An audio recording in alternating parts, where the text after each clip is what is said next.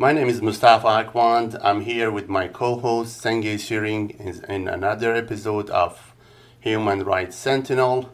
Today we have Mr. Arif Jamal here. He's a journalist, author, political commentator from Pakistan, Punjab uh, province. Two of his well-known books are Shadow War, The Untold Stories of Jihad in Kashmir, and Call for Transnational Jihad – Lashkar Taiba of Pakistan have received the global recognition and he is the associate of Harvard University, New York University, and University College of London. Mr. Arif, thank you for joining us. Uh, it is pleasure to have you in our episode. Thank you for having me, actually. You know, having those great book and ta- uh, writing about uh, war and untold stories, Tell us a little bit about yourself and your journey to coming and writing those books and your, your expertise. The idea to write these books or to research these subjects uh, came when I realized as a journalist that the Pakistani media turns a blind eye to the issues uh, uh, that are really, really critical to the region. And uh, since uh, Afghan jihad had come to an end, uh, there was some sort of religious, uh, uh, some there was a spike in religious uh, violence in Pakistan, and I realized that no Pakistani media was ready to to discuss these sub- subjects and uh, publish my articles the, the, the way I wanted them to. And then I realized that uh, I should do deep research on these subjects. So that is how I started researching. I also uh, published uh, some of uh, my findings in uh, in the Pakistani media to the extent they could take it. And all my uh, uh, all these articles I published in the Pakistani media for almost 10 years missed one point, and that point was the role of Pakistan's military in uh, waging jihad in the region and uh, uh helping uh, grow the terrorist groups uh, inside the country. This is how I started my research. That's, that's really interesting. Yeah, I think because Pakistan's entire uh, strategic uh, paradigm is uh, focused on on in, interference and infiltration in Kashmir, and then later it's also you know added Afghanistan to it in the 90s, 70s, and 80s, and uh, the human right aspects associated with uh, militancy and terrorism are often ignored because we try to glorify all these uh, you know wars uh, in the name of Islam and as a service to Islam. And I think you know what you have done is a great service because there was there was so much media blackout that you know it was not going to come in the forefront if people like you were not really writing about it. So um, uh, I mean, it, it seems like you know your focus had remained Kashmir for a long time. Tell us something about like you know what is Pakistan doing in in Kashmir to promote its strategic interests? Well, uh, from the very beginning, uh, Pakistan uh, uh laid claim uh, on Kashmir, which was uh, not really foreseen in the partition plan given by the British and accepted by both the Congress and All India Muslim League. But Pakistan was not succeeding in Kashmir in any way. Uh, because uh, Kashmiris uh, uh followed uh, mostly I, I'm, I mean Kashmiri Muslims followed uh, Sheikh Abdullah who was not in favor of Pakistan. And the real success of Pakistan army came when there was some alienation in the 80s after the 1987 elections in Kashmir when uh, they realized that they could uh, uh, recruit some people and uh, do some violence, uh, some terrorism in Kashmir, and uh, bring attract international attention to to the situation in Kashmir. And they started recruiting the disgruntled youth from the Valley of Kashmir. the initial plan uh, something like uh, 50 to 100 uh, young people from the valley who would be trained in the Pakistani controlled Kashmir and would be sent back. But what happened uh, when they started uh, inviting these uh, disgruntled youth from the valley they realized that there, there are not dozens or hundreds. There were thousands of uh, young people who were ready to come to Pakistan. And uh, within a year, in uh, 80, from 88 to 90, uh, late 88 to early 90, uh, there were thousands of uh, young people from the Valley of Kashmir who came to Pakistani Kashmir to get training. And there was chaos in the Pakistani controlled Kashmir also. Uh, so, this is how the jihad in Kashmir started. Uh, what is, you know, based on your expertise and what you are doing, what is the main reason of this young generation uh, joining those wars and joining this conflict that is creating a chaos in the in the region rather than solving anything? Uh, sorry, I am not sure if I got your question correctly. Can you please repeat? So there, so there is uh, there is a lot of issue and the conflict is happening, and the young generation right now is is not you know. Uh, old generation is getting involved in this uh, conflict and war and joining those terrorist groups. What is your intake on on reason of this uh, young generation joining those terrorist groups? What, what is draw what is drawing yeah. them towards uh, militancy and terrorism rather than you know joining some uh, I don't know an institute, learn a skill, and you know become uh, professionals and you know have a different uh, set of skills. Well, uh, if we are talking about the young people from young Muslim boys from the Valley of Kashmir in the 1980s, 1990s, uh, then we see that uh, uh, Sheikh Abdullah had uh, been compromised and uh, uh, they had nobody else to look to for guidance. And the Indian policies, they had alienated those people. So Muslims in uh, the state of Jammu and Kashmir uh, were really alienated uh, from uh, the Indian um, government and they looked towards uh, Pakistan. Maybe that could help them get gain in independence. The earlier people who came to Pakistan for training were looking for an independent Kashmir and not for annexation with Pakistan. Mm-hmm. And uh, in the in a year or two, uh, Pakistan uh, actually suppressed all those uh, groups, uh, including JFK, JFK uh, sorry, Jammu and Kashmir Liberation Front, and instead promoted jihadists. And this is how they turned a, a, a struggle for independent Kashmir into a jihadist movement which aimed at annexation with Pakistan.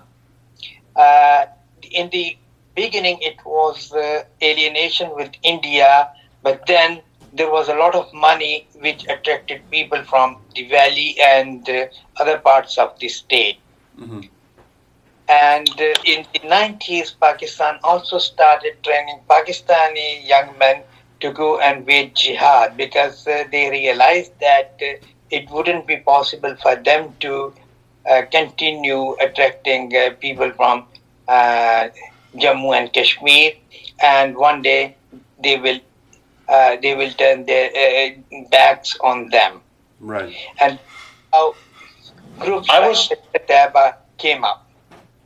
I was reading an article by Dr. Taqi, uh, and he wrote that one of the reasons why Lashkar-e-Jhangvi, which is mainly an anti-Shia organization in Pakistan, has so much leverage is because they have a very close working relationship with the Kashmiri militants and they are very useful in recruitment when it comes to you know working with the Pakistani military. So my question to you is Arif Jamal is that when the militants you know they they go and infiltrate in Kashmir, usually it is assumed that they would attack non-Muslims like Sikhs and Buddhists and Hindus, but is it also possible that they would be attacking Shias in Kashmir?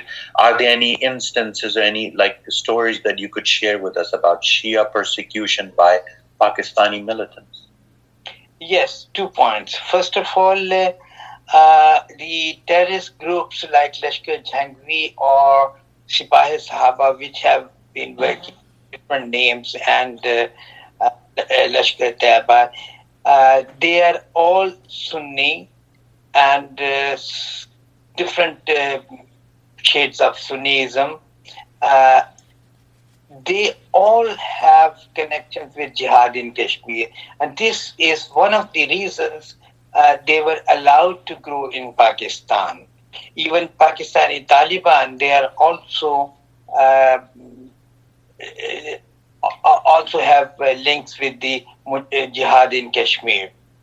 Uh, from the very beginning, Pakistan uh, uh, suppressed uh, any Shia organization to grow in Kashmir. There was one um, uh, small group, uh, Shia group, and um, they always, they, it was actually they their showcase why they just wanted to tell people that they uh, they do not work on sectarian grounds. But Shias were not given the kind of uh, uh, money others were receiving, and uh, many of uh, uh, groups attacked Shias in inside Valley and elsewhere. but I think before the end of end of the century, uh, the Shias were actually out of jihad in Kashmir. So, uh, m- my question is that is this uh, the movement that is going to, you know, against the Shias? How much of it, you know, based on uh, your experience and your opinion, is how much of it is the result of political uh, issue between Pakistan and Iran and the other countries, or is is mostly about the you know religious based and uh, you know some of those terrorist groups considering uh, Shia as an infidel or kafir and you know taking that duty among themselves to uh, wipe out the, uh, the region from the infidels as they claim. Well, uh, part of the reason is uh, the rise of Islamic Iran, but uh, uh that is not really uh, the main reason.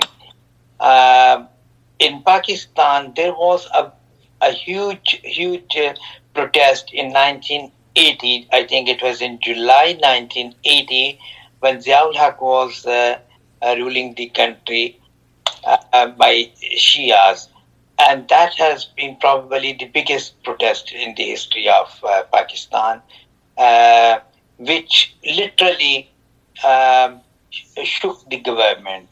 So, after that event, uh, the government had to give in uh, to the to some of the demands of the Pakistani Shias, but at the same time they realized that uh, they will have to uh, to keep the Pakistani Shias under control.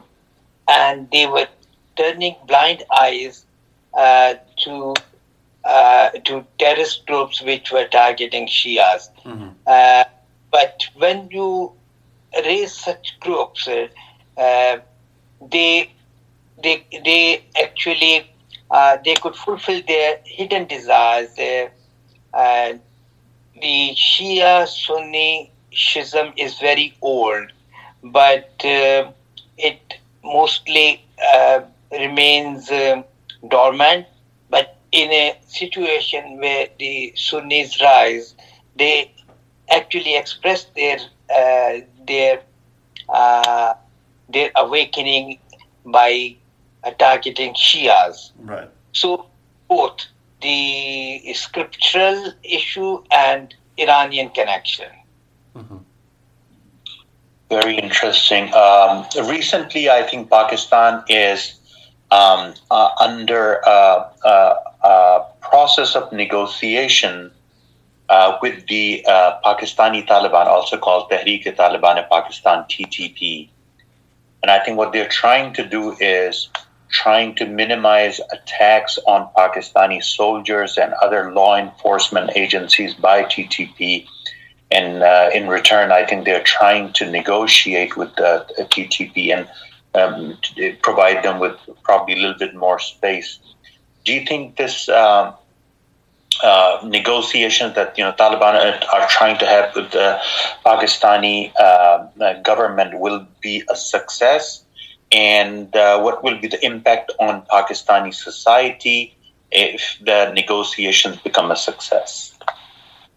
Uh, in the short term, they may uh, succeed in convincing the TTP to stop uh, targeting Pakistani soldiers, but in the medium term, probably it wouldn't be possible. Um, this the TTP is actually uh, negotiating uh, in with the army in order to have a breathing space and uh, um, and a situation where they can uh, uh, regroup and uh, come back with a vengeance. it will simply um, increase uh, terrorism inside Pakistan. Uh, and Pakistani army is uh, definitely ready to pay this price if the TTP helps them in uh, in getting out uh, jihad in uh, the Indian part of Kashmir. I see a very very um, bleak future for Pakistan because the Pakistani military has not learned anything, and uh, the return of the TTP will uh, bring uh, a situation very similar to what happened in uh, 2009 when the Pakistani Taliban were knocking at the doors of Islamabad. So basically, what you're saying is that you know such kind of negotiations give a short-term, um, uh, quick fix uh, to the Pakistani government, but in the long run, it, it kind of like you know allow uh, the Taliban to uh, spread their influence in the society, uh, create more space for recruitment, and uh, make connections with other local extremist organizations for funding uh, as well as you know then uh, obviously you would agree that you know it creates a problem for the minorities too because then they will uh, restart what you know was happening about 10 11 years ago when they were attacking non-muslims as well as shias and others within pakistan so um, it might uh, create some kind of uh, you know breathing space for the Pakistani military, but not for the society in in, in general. Um, uh, and and you know, what is the role of the Pakistani Parliament? Do you think they will go with it, or because in the end, you know, I think it's uh, they will be the one who will be taking the blame. Yes, absolutely, you are right. And uh, one thing we must not forget is that these jihadi groups, uh, um, they do not uh, look at Pakistani military as permanent allies. They think that they are uh, as infidel as infidels they are fighting otherwise. But they are ready to have a tactical short term alliance with them because that helps them grow uh, and uh, achieve some of their targets. While as far as the Pakistani politicians uh, and the parliament are concerned, they they are so powerless that they will simply rubber stamp uh, whatever the military uh, says. We have seen that in um, uh, 2014 uh, when uh, they attacked the uh, Army Public School in Peshawar. there was the military came up with a, a with a national peace plan, and the parliament simply simply rubber stamped it. And we have seen that uh, it was a temporary uh, respite for Pakistan, and uh, the jihadi terrorist infrastructure remained intact. They did not and could not uh, attack the, the, the jihadi in- infrastructure. And now, with the return of the Taliban, the, they have started reviving that uh, terrorist uh, infrastructure.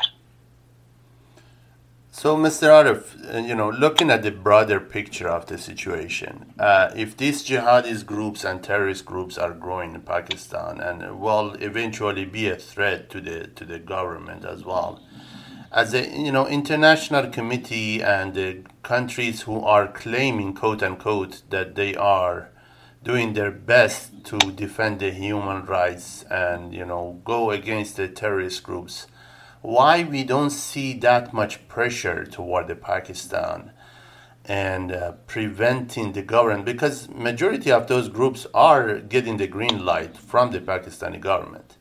So what is why the international committee is not taking the role of putting pressure on Pakistan to prevent uh, creation of these terrorist groups or support from the government? Well, one of the reasons is that the international community, um, not only the Western countries but also India, they are clueless about how to handle uh, an, a nuclear armed military mm-hmm. and how to handle uh, uh, a state which is continuously dangling their uh, nuclear arms. Uh, this is one of the reasons, uh, in my opinion, which prevents the international community to to take any any concrete steps. And the second thing is, as far as the Western world is concerned, Europe and North America, all they want is uh, to stop any jihad in on their uh, soil. Uh, and Pakistan is ready to oblige them. Mm-hmm. And they, they don't care much uh, when it comes to India or uh, countries like uh, uh, Afghanistan. Right. And there is definitely one to which I um, partly agree is that in the West, there is a feeling that uh, at some point in the future, they may again have to use uh, jihadis against Iran. Okay, okay. But but the uh, the the uh, nuke uh, issue is not only from pa- in Pakistan. We have it in the other countries. But when it comes to the human rights, I feel personally that you know countries like the U.S. and Europe. They talk about this and they try to do something, but uh, I have seen less when it comes to Pakistan or India to put that pressure. Uh, and is always they doing their best to hide the situation or not talk about it and you know please the government pakistani or indian government rather than uh, putting you know sanction or putting a pressure of of uh, preventing those the countries from creating or funding those terrorist groups. Yeah, you are right.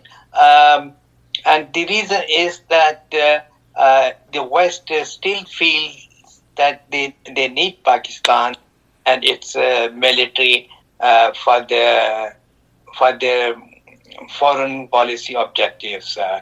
Uh, uh, for example, in Afghanistan and maybe in Iraq. So this is there? this is Sorry. why uh, they do not uh, uh, they, they do not forcefully speak about human rights violations uh, by, by by Pakistani military. Pakistani military has forcibly abducted uh, not hundreds, thousands and thousands of uh, uh, innocent Pakistanis, uh, and nobody is speaking about them in the West. Uh, so another question that is come to mind is that you know uh, Lashkar Sahaba, Lashkar Jhangvi, or uh, uh, what is called uh, Lashkar Tayyiba. the- uh, These groups that were rising in the region. How mi- how much support from the local they have is is something that you know are they foreigner coming there and trying to create those groups and the government is funding them? Or we, they have empathy of uh, uh, of the of the locals and support from the locals uh, toward you know uh, protecting uh, or uh, that region or you know going against what they call it jihad or what uh, you know uh, in, going against the uh, infidels. Um, unfortunately, uh, there's a lot of support from the uh, common people to these jihadis. Um because for 70 years, Pakistanis have been have been told and indoctrinated that uh, uh, India is a big uh, enemy and it must be fought. Pakistan army has failed to fight the perceived enemy, and uh, uh, now there is a uh, there, there's a thinking that maybe uh, they can win uh, with the help of uh, Islam, and uh, so there is a lot of uh, support. And let me tell you, the financial support to jihadis who go even to Kashmir or Afghanistan from Pakistan is very, very little. Uh, most of the funds uh, uh, for jihadis come from common people, from mercantile class, from business class, and some from uh, Gulf states. Uh, there are people all over the world, uh, Pakistani diaspora, who send them money, and sometimes they send them money in the name of mosques, sometimes in the name of madrasas, but ultimately it goes uh, to these groups because these groups uh, have um, are are built around a network of mosques and madrasas.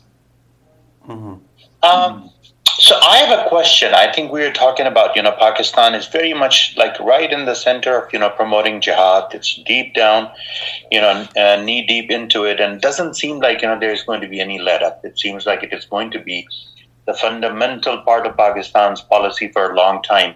And yet we see that FATF is trying to remove Pakistan. We don't know yet. You know, in October, it is going to do some kind of inspection. There's a 50 50 chance that Pakistan might get removed from FATF gray list.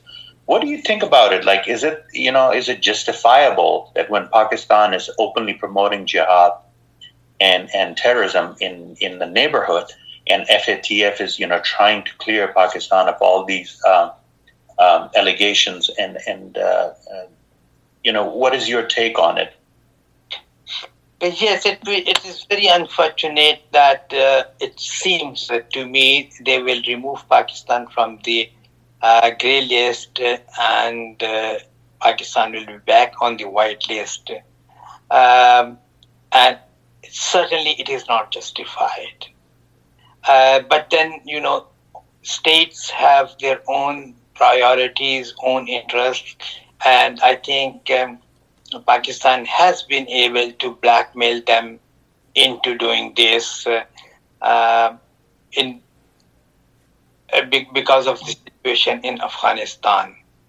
Um, I think uh, I don't know exactly what has been uh, going on uh, behind the scene, but definitely uh, the objective um, uh, situation and uh, analysis will not uh, let Pakistan Pakistan be declared a safe country. No, it, it will be very very unfortunate. So, if, uh, yeah, if if you wanna, if you, uh, you know, what what we are seeing is that the lack of education from the Western countries to deal with some of these issues is uh, creating the you know safe haven for for the terrorist groups or the countries who are uh, funding the terrorist groups. Uh, if if you want to put the, like one or two uh, productive plan for educating the public of what is happening. Uh, obviously, people who are hearing you know this podcast or hearing your commenters on the C-SPAN and other uh, news uh, agencies, they can understand and get they can get educated. But what are the main points that you think would be helpful to educate uh, the public and educate the government toward how to deal with the situation? Well, as far as the government is concerned, uh, I don't think uh, uh, we need to educate them. Uh, they are definitely uh, they have better knowledge than us. Uh, and as far as the public is concerned, probably neither in Pakistan nor in these countries public matters much when it comes to foreign policy. Mm-hmm. Uh, I think uh, uh, the impact of uh, um, podcasts uh, like this or articles and books like mine has a very very little uh, impact on on on them and I'm, I'm, I'm very sure they, they, they know a, a lot more than what I and you know. Um, so I'm very, very, uh, uh, what what should I say? Uh, maybe cynic is not the right word, but I don't really uh, see any uh, anything better coming up from trying to educate them. Well, the, um, the reason the reason I'm asking it, this is because uh, uh, obviously the government's doing their homework and they know about uh, the situation, and the majority of the time they intend to ignore it rather than uh, you know solve the issue. Uh, but the I have seen it in different countries that the locals or the people who have expertise of that region could give better uh, uh, educational material toward how to deal with the situations. When you're talking about the conflict resolution, there is so many things that the, the locals or the experts who have studied that region and know the culture, know the know uh, know the region, know the uh, uh, locals they can give better better uh, way of uh, dealing with the issue. Let, let, me let me bring an example here, Musaffa. You know, like uh, in Pakistan, there are so many Shia mullahs right now mm-hmm. who are trying to bad for Pakistani government, and they're going to the Shias and saying, the Taliban that we have in Afghanistan now, they are different Taliban, they are new Taliban. They are not anti-Shia anymore, and they are our allies which is so a political think, interest of the of the Iranian government to go toward that. Yeah, sure. Iranian, yes, Iranian government definitely, but as well as ISI. ISI also want the Shia mullahs mm. to communicate to the Shias that you know we do not need to fear because these Taliban are very different. So I think what Arif, you know, uh, probably would agree with me here is that uh, since all these uh, you know issues are being dealt um, through the prism of religion and you know religious uh, clergy whether shia sunni ahl hadith deobandi they are very active trying to communicate and mollify the pakistani public that you know these people are our friends and they will promote Pakistan's interest and they will bat for us and you know they will fight against the infidels along with us. So I think this is something. Uh, Arif, what would you say about it? I, I entirely agree with you. I entirely. Well, the the thing is, because of that, right now you see. I mean, we don't want to make this podcast religious, but uh, we have seen uh, that uh, uh right now there is a rise of scholars and the mullahs and the sheikhs who are saying that you know the way that we are seeing the situation is going on don't believe us. Go do your study. Go sit down and educate yourself rather than sitting and listening to my lecture and my point of view because they see that everything going south. Uh, people are taking the interest and taking the, you know, either they make they taking the money from the government or the groups, or they are pushed and forced by the government or the groups to say some stuff and uh, take the religion towards something that is not intended to be. yeah, yeah. I think you know there there's this trend. Um, uh, Arif, I, I always wanted to ask, and you know, we we uh, hang out, and probably this question never came up, but I think today is it's a good time to share it with public. Are you writing any new book? Uh, do you have any publication coming um, soon? Uh, yes, I'm working on. I have done a lot of research and I have uh, a lot of uh, um, material to write on. And I'm actually uh, last two years were very uh, bad as far as writing was concerned. Uh, but for the last uh, six to eight months, I have been trying to catch up. Yes, I have been working on another book uh, actually two books. Uh, one, I am rewriting my articles, uh, which are actually uh, as current as they were 20 years ago, and uh, uh, I'm trying to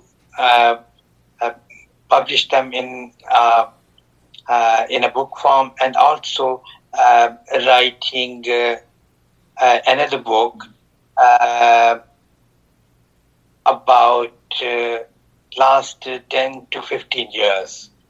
Uh, so I think it will take another year or so uh, before one of them. Uh, uh, so we will be um, keenly waiting for the new book. Um, I'm sure it will have a lot of information for us um, regarding, you know, the, the situation that is evolving in Pakistan right now.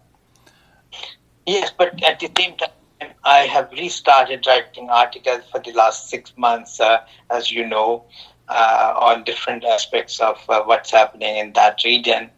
Uh, also, now I can write more freely uh, than when I was in Pakistan. Would, would you like to share information about the website that you're running right now? I think it's called Alt Voices.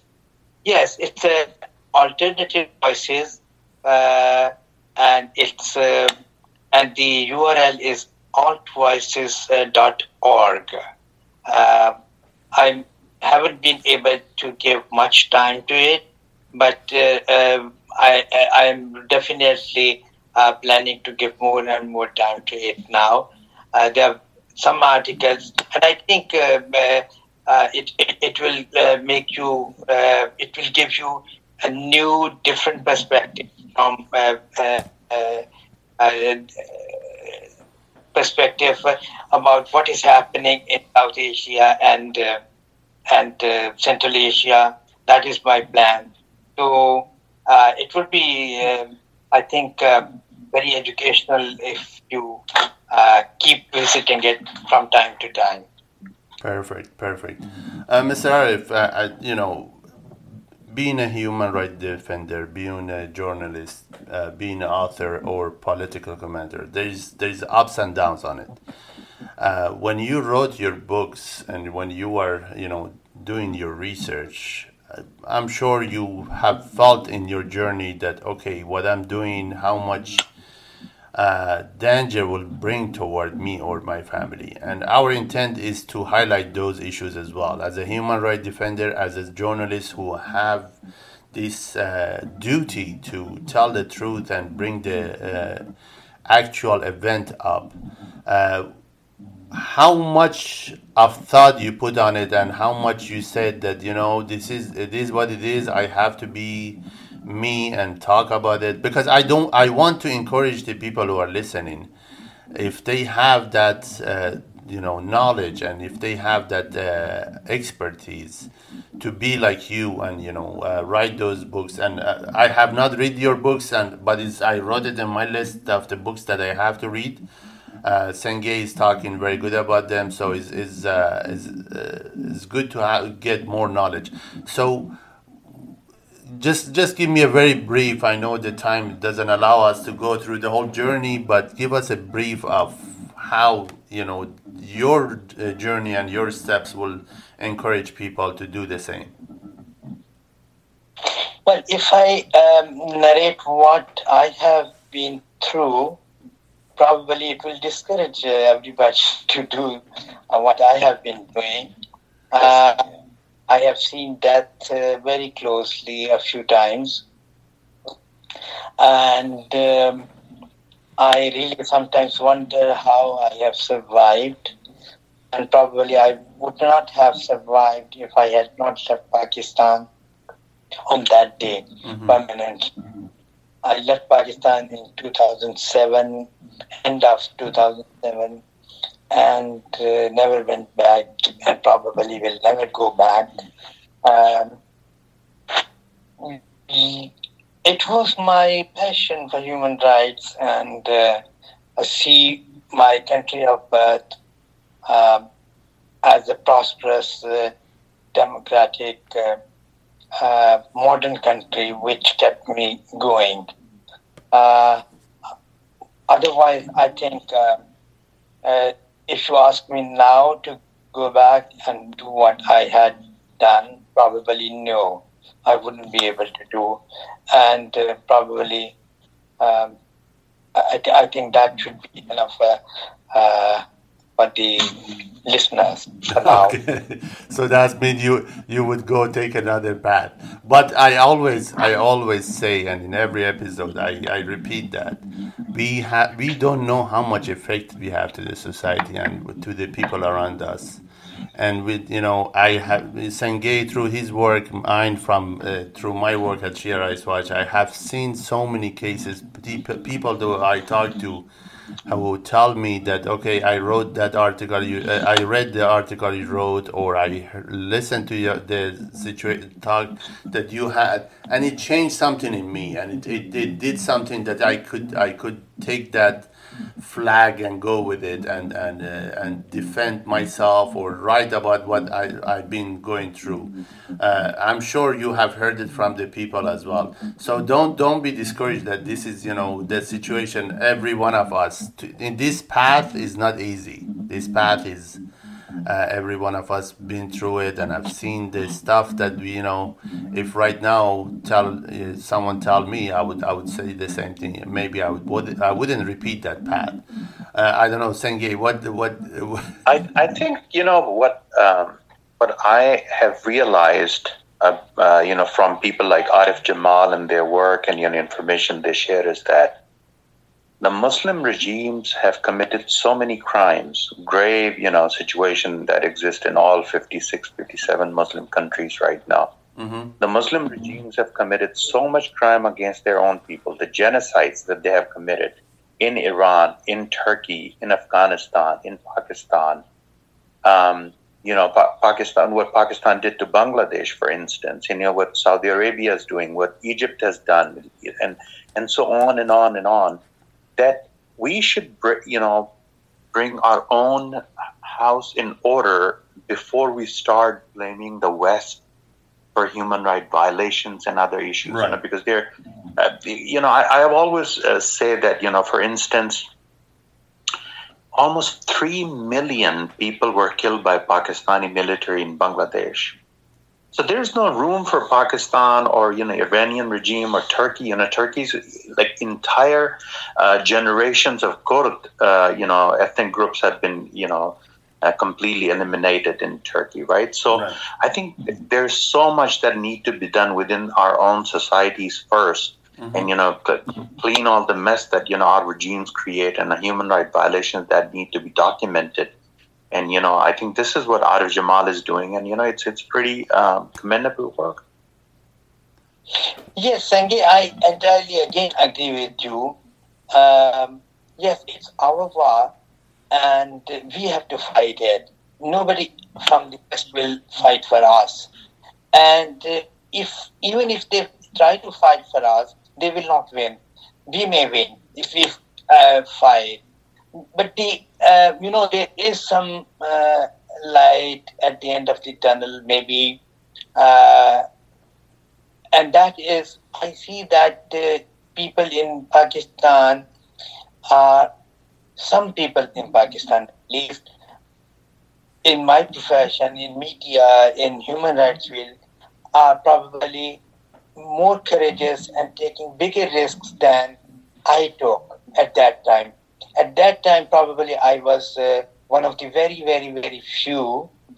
Um, and at that time, when I tried to uh, tell my colleagues, uh, they wouldn't even believe. But today, they, everybody seems to know, although they are helpless. And uh, today, I have I I, heard, I hear more voices uh, than at that time. Mm-hmm. A lot of people have finally lost their romance with the military. Right. That is that is something uh, encouraging. Yeah, right. I mean, you know, a lot of people say like, Senge, why don't you talk about Palestine? And I was like, look, um, there are probably less than hundred people killed in Gaza or the West Bank in the entire year, mm-hmm. and in Pakistan, uh, there are more than two hundred people killed in in a month or in a week belonging to lesser Muslims like Ahmadis or Shias or non-Muslims like Hindus and Christians and others uh, in the name of you know uh, preserving and promoting Islam or protecting Islam or something. You know, there's right. there's so much going on within Pakistan that we we cannot just use Palestine as an excuse to mask and shove everything under the carpet within our own societies so we can just distract our common you know the poor uh, domestic population uh, with, with Palestine and Kashmir. You know, we really need to take the responsibility and create a society that we could be, you know, proud of, and then we can say, okay, now we have time to like, you know, look elsewhere because we have done enough work to like, you know, make our own uh, societies and our own countries, you know, livable, right? So this is, I think, something that you know, uh, Musaffa and myself and Arif, you and so many other people. We were talking to you know this uh, Doctor uh, Faisal from Malaysia the other day, and you know he's doing great work within his own country, trying to like you know promote uh, minority rights. So I think this is something that you know I think that, that the youth and the generation they need to like you know they start need to realizing that using Palestine and Kashmir is not going to make the Muslim world better. You know, it, just, it is just going to help the regimes. It is just going to help the military, but it will never uh, fix problems within our own societies. Definitely, definitely. As, as you said, Senge, we have so many issues in our countries and our regions that we can solve and uh, you know promote and protest for rather than definitely we are defending the, the voiceless and the helpless but we if we are in the region that is has so much conflicts and so much issue let's you know talk about that more and solve that and with that help it would help us to to uh, be able to defend the other people as well. Well gentlemen thank you very much uh, you know uh, we almost talked for 50 minutes. The, the time fly fast. Uh, Mr. Arif, I really appreciate taking your time and talking to us, and I'm looking forward to read your books. And uh, just uh, to for my our listener to understand and know what are the best ways that we can uh, they can reach out to you and talk to you. Are are you on the social media? Yes, I am on Twitter, and my handle is uh, at Arif Jamal USA. Uh, I'm on the Facebook also. I think these are uh, two good um, ways to reach out to.